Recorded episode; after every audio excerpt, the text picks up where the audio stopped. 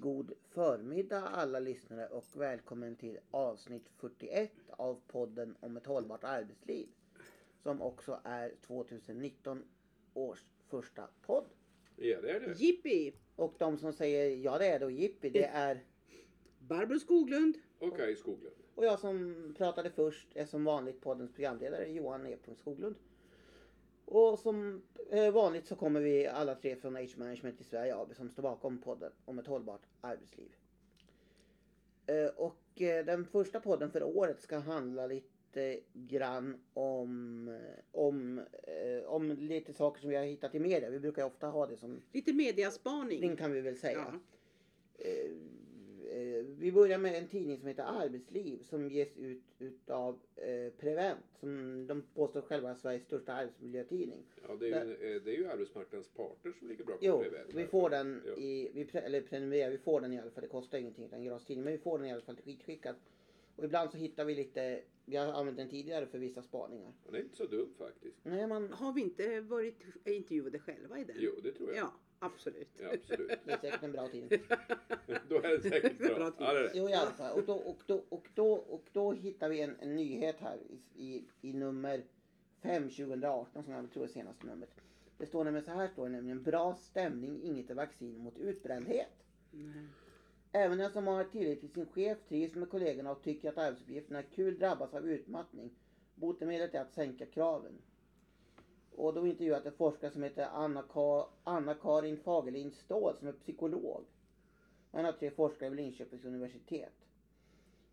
Och så står det, och så, så här säger hon på slutet. Eh, hon säger också att den som har en hög arbetsbelastning under lång tid riskerar att halka ner mot en utmattning. Ytterst är det en fråga om hur arbetet är organiserat. Men ansvaret hamnar ofta på den enskilda medarbetaren istället för arbetsplatsen. Det är förebyggande arbete på organisationsnivå som krävs, inte fler mindfulnesskurser, säger Ann-Katrin Fagerlind Ståhl. Och det där citatet, det är förebyggande arbete på organisationsnivå som krävs, inte fler mindfulnesskurser. Det är även eh, citerat, alltså som ett citat, så det, det är alltså highlightat där uppe. Och det är inte bara highlightat av tidningen, utan just det citatet och rubriken Bra stämning, interaktion mot utbrändhet. Det är även gult här i vår tidning, för någon har strykit under det med en översiktspenna För den personen, eller hon kan vi väl säga, tyckte det var så viktigt. Det var nämligen Barbro varför strök du under det där? Och sa till mig när du såg det där jag visade för dig att det där vill jag podda om. Alltså det, det är ju, det, det finns ju ett gammalt uttryck att det är fantastiskt att bli bekräftad. Ja det tycker Eh, väl alla Ja, det människor. tycker alla. Sedd och behövd. Eh, Det är ju en, det är ju Det har vi en sagt vikt. många gånger i den här podden. Just det. Men det tål att väl- upprepas. Det tål att upprepas och den tål att upprepas på, med lite olika perspektiv. Och om, vi nu bort, nu, om vi nu går över till det allvarliga och inte det halvt eh, skämtsamma eh, självreflekterande så är det så här att det här gör mig väldigt positiv när, det, när så att säga forskningen även i det här fallet Sverige bekräftar det vi då, den forskning vi stöder oss på som är då den här Mm. långa finska forskningen som har backat upp. Det vill säga att det är organisatoriska frågor. Jag brukar säga så här när, vi, när jag pratar med, med chefer i olika sammanhang och medarbetare att du kan ha hur, hur mycket fysisk aktivitet, hur mycket kul som helst. Men om det visar sig att du inte har en arbetsmiljö som fungerar väl så spelar det ingen roll. Och då är det så här att då har vi alltså ett till favorituttryck i vårt företag och som, som vi, vi ofta använder oss utav och det är by the book. Eh, det har vi hållit på sen egentligen sen vi var chefer tror jag. Som vi, vi, vi, alltså, och det, det kan låta sådär otroligt stelbent byråkratiskt. Byråkratiskt, ja. Ja. Och det är det till en viss del. Men vitsen med det här är att vissa, alltså som chef måste man gena i Alltid. kurvorna. Mer eller mindre. Mer eller mindre. Men inte på upploppet för det är svårt. Inte på upplopp. för- Och fram, bureaucracy alltså. ja. Men man ska veta var man kan gena utan att det är risky business då för att använda ett till eh, svengelskt uttryck. Eh, det vill säga inte, inte bara, eh, vad ska vi säga, obra för att prata norrbottniska för dig som, i din roll som chef utan även obra för medarbetarna. Därför att du har ett regelverk som faktiskt är väldigt positivt att förhålla sig till. Det är inte så att det är någon eh, vad ska vi säga, illvillighet till exempel från arbetsmiljölagstiftningen. Det, den är inte till för att eh, sätta käppar i hjulen för ledarskapet utan den är faktiskt till för att hjälpa till och förebygga. Arbetsmiljölagstiftningen är en, är en proaktiv Det är en möjlighet och inte ett hinder. Ja, framförallt är den en möjlighet om man använder den på rätt sätt. Och då är det så här, när de här psykologerna pratar om detta med utmattning så har vi då, jag vill än en gång lyfta lansen för en, en av mina favoritafsar. Eh, nämligen 2015 kolon 4. Och där finns Här den står Arbetsmiljöverket högt i kurs. Jajamensan. Eh, inte för, utan därför att de faktiskt ger riktlinjer och möjligheter för chefer och medarbetare att, att utföra sitt arbete på ett bra sätt. Men det krävs lite guts, det krävs lite mod, det krävs lite kraft ifrån, i det här fallet chefen. Det krävs ledarskap kan Ja. man verkligen säga. Och det är att prioritera bort. Modiga chefer sökes. Ja, ungefär så. Modiga chefer för, oavsett vilken färg eller hudfärg. Men du får inte, du får inte ordet riktigt ännu. eh, det är så att där står det att om man inte kan tillföra resurser. Eh, jag tror det är femte, fjärde eller femte punkten under paragraf 9. Då ska man se till att prioritera bort arbetsuppgifter. Och det, det, är led, det är alltså första linjechefens ledare, om det är där det ligger, uppdrag att göra det.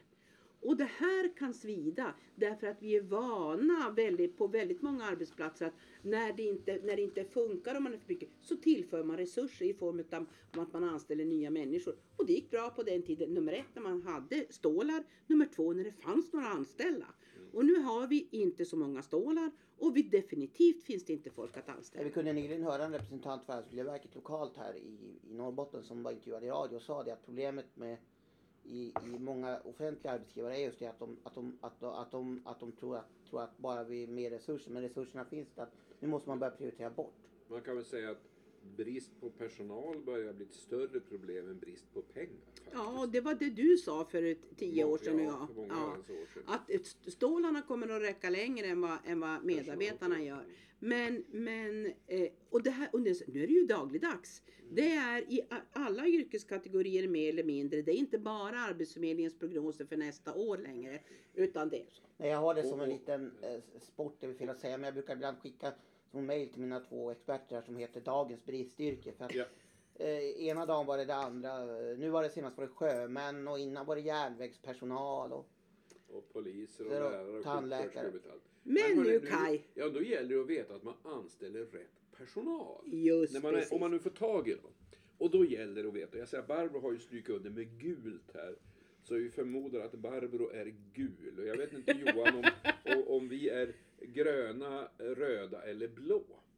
Och det här har ju dykt upp utifrån... Och jag har strykt under med rosa också. Så och jag kan, rosa, men ja. rosa finns ju inte med i den här Nej. DISA-metoden som... eh, Kom för hundra år sedan. Och som den här författaren vars namn vi väl inte behöver nämna eftersom vi ska kritisera honom och han är inte med i podden. Eh, har, har skrivit en bok som heter Omgiven av idioter tror jag den heter. Och han har då, han har då lanserat de här fyra, eh, av pedagogiska skäl, fyra färger som man ska kategorisera Han är, med. det är inte den enda som Nej, det, det var poppis, det var poppis på Ja, den tiden för, Ja, i början på Alltså det 1900-talet. att, med viss regelbundenhet dyker upp den, här- den här typen som men, men var, det här en, har blivit det var en amerikansk psykolog som Ja, hittade men på jag det. kommer till det. Det här har ju fått ett enormt genomslag. Och nu har den här personen blivit utsedd till årets förvillare. Bara i, var det igår Johan, var det ett inslag på Aktuellt eller Rapport om... Nej, det var, eh, jo det stämmer. Det, Mm. när vi spelade in det här skriver vi den 23 januari 2019. Och den 22 januari, det vill säga går tisdag, så var det ett långt inslag med Aktuellt med bland annat en psykolog som är verksam vid Stockholms universitet. Som, och det handlar just om det här med personlighetstesterna, Ja. vad de kan säga och inte säga. Så att om, man Om man- lyssnar, om man lyssnar på den här podden eh, eh, inom en vecka från det, från det eh, och tycker det är intressant så kan man gå in och titta på inslaget i Aktuellt. För det var Själv kommer jag ihåg för, vad kan det vara, början på 90-talet, då var det en, eh, en, en författare som hette Adises som hade, då var det fyra personlighetstyper varav en var knallhatten. Knallhatten. Och det blev så då, och så är det nu också, att då sitter man och funderar på hur är jag, hur är de, och så, och så delar man in eh, medarbetare eller kollegor i de här fyra. eh, eller bekanta eller Ja, barn ja. eller makar och, Och det, är och, och det, här är ju bekanta. Rätt, det här är ju rätt roligt om man ser det som underhållande. Men sam, många av de här metoderna de bygger ju på forskning från början av 1900-talet som man påpekade på inslaget igår på TV. Och den här metoden som den här Ja, författaren... forskning och Var det forskning och forskning? Det är inte alls. Nej, jag tänkte det. just komma till det. Ja. Det här, den här bygger, de här färgskalan med, med det Barbro går det gul och, och rosa, fast rosa inte finns, det bygger på något som kallas för DISA-metoden. Och som det sägs i ett debattinlägg här, den har aldrig kunnat beläggas vetenskapligt. Det är alltså en 90 år gammal teori som för länge sedan förkastades av forskarsamhället. Och det är fascinerande hur, hur snabbt den här typen av helt ovetenskapliga påst, tvärsäkra påståenden kan spridas och naturligtvis få ett starkt kommersiellt genslag. Så vi, vi får väl säga att vi som verkligen arbetar forskningsbaserat, vi, vi, vi blir ju lite avundsjuka i så mått att det kan spridas, virrläror kan spridas så lätt medan det vi jobbar med är så svårt och komplicerat. Det är väl därför det inte sprids så lätt. Jag kan väl avsluta med att berätta att för, ja det måste vara 20 år sedan, så var det ett landsting i min gamla bransch, ett landsting i södra Sverige som skulle anställa en ny landstingsdirektör. Och de var väldigt nöjda därför att de hade fått tag i en man från näringslivet. Det var på den tiden man trodde att chefer från näringslivet, de, skulle automatiskt göra succé inom offentlig sektor. Top notch. För de visste ju minsann hur man skulle avbyråkratisera Nåvälan. Det var bara det att den här veckan innan den här personen skulle formellt anställas av landstingsstyrelsen så uppdagades en tidningsartikel att han var en väldigt, hade stark tilltro till astrologi. Och han använde bland annat en, en astrolog som han litade på, som han visade bilder på sina eh, underchefer och då fick den här astrologen göra en bedömning av dem, vilka som var lämpliga och inte lämpliga. Och då gick, man kan väl lugnt säga, proppen gick ur, det blev ingen anställning. Men det var väl ungefär samma vetenskapliga tyngd i det som i det här med de här fyra färgskalorna. Men, Alltså avslutningsmässigt så måste man ju också säga så om vi ska nu Alltså det är ju lätt att dissa den här typen Ja. utav, utav verksamheter. Det som är, det som är allvarligt Mm. det är ju när man börjar precis när man börjar kategorisera människor i det här i någon utav de här kommentarerna nu är ju att ja men privat, privat sektor kan just men alltså att använda skattemedel till det här det för man en diskussion om i krönikörernas Ja. nu i den kritiska krönikörerna Skattepengar ska inte gå till charlataner som Ja, skriver här. precis. De måste ju spetsa till. Men det, det som är, det, det är ju inte enbart det, det här, och, och det, det här handlar om rekrytering. Någon, någonting som den här som fanns i, i inslaget ifrån Aktuellt igår är lite grann, alltså när du, när du har ju ett val Mm. eh, när du eh, eh, söker ett arbete och de säger jo men vi gör personlighetstest på, också. Och då, må- då är det faktiskt, kan det vara klokt att faktiskt ställa krav på nummer ett, vad är det för test? Nummer två, hur, hur, som han säger här, hur ska ni, hur, hur registreras det, vilka får Mm. reda på det och så vidare. Och så vidare. Apropå GDPR, Jo. apropå molntjänster, apropå en massa andra Ja, saker ja. som kan vara vidare och mer, vad ska vi säga, riskfyllda än enbart att man gör en rätt eller fel rekrytering för just den här arbetsplatsen utifrån individperspektiv. Det gör mig lite bekymrad i det här, eller rätt mycket Det är bekymrad klart att det faktiskt. kan vara tufft att som arbetssökande ett jobb säga jag vill, ska, vill be att få se den vetenskapliga referensen Mm. på det här personlighetstestet. Om man nu mot förmodan får det och ser att det är från 20-talet, då kan man dra åt öronen. För då kan man fundera på om en arbetsgivare köper den här typen av, av insatser, vad är det för mer för galenskaper man köper?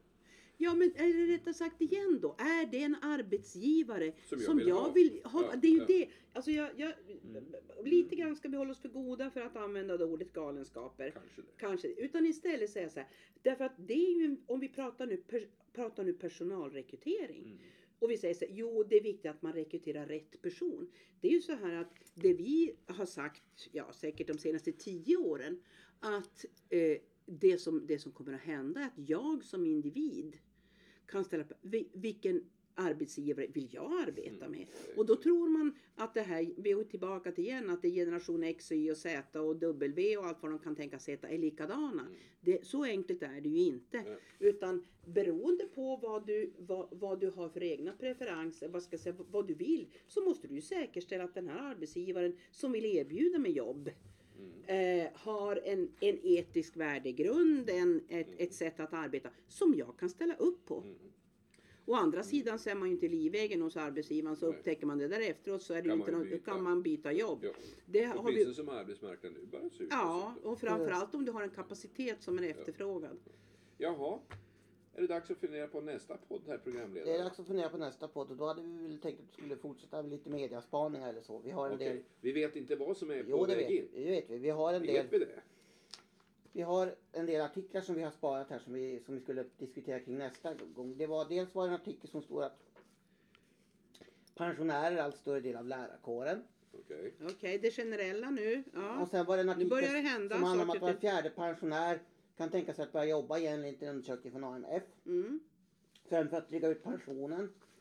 Och sen så ville Barbro också reflektera lite kring ett av sina favoritämnen. Vi har nämligen kommit en ny tidning som heter eh, Kom igång, ny tidning, ett träningsmagasin för 50-plussare. Samtidigt som vi läser eh, eh, insändare och personer. Nej men du är 57, hur ska du kunna tänka dig att jobba? Vi läser också att eh, 78-åriga eh, tidigare distriktssköterskor eh, jobbar timtid i glesbygd. Och så fick vi en minister här i, i om dagen i, i Ja. fredags som, Som är har sjut- 70... Ja, snart 71. Snart 71. Minst Och då förs det en livlig diskussion om att det är för få unga för att den yngsta är 38, Mm. att det är för få 65-plussare därför att det finns bara en som är 71 och så ligger de väl emellan. eh, Så. Och alltså, det är fascinerande fortfarande hur man fokuserar på kronologisk Ålder. ålder. Men det ska vi väl Ja. ta i nästa podd. Ja, då, det blev cliffhanger då, eller hur? Det är cliffhanger, så jag tänkte avsluta som jag brukar göra ibland i de här poddarna med en liten, en, en liten eh, rolig reflektion. Att få någonting, ja. någonting. Det är nämligen så att den här boken som vi tidigare pratade om som har blivit så uppmärksammad kan vi väl säga. Sen kan man diskutera den heter ju Omgiven av idioter. Ja.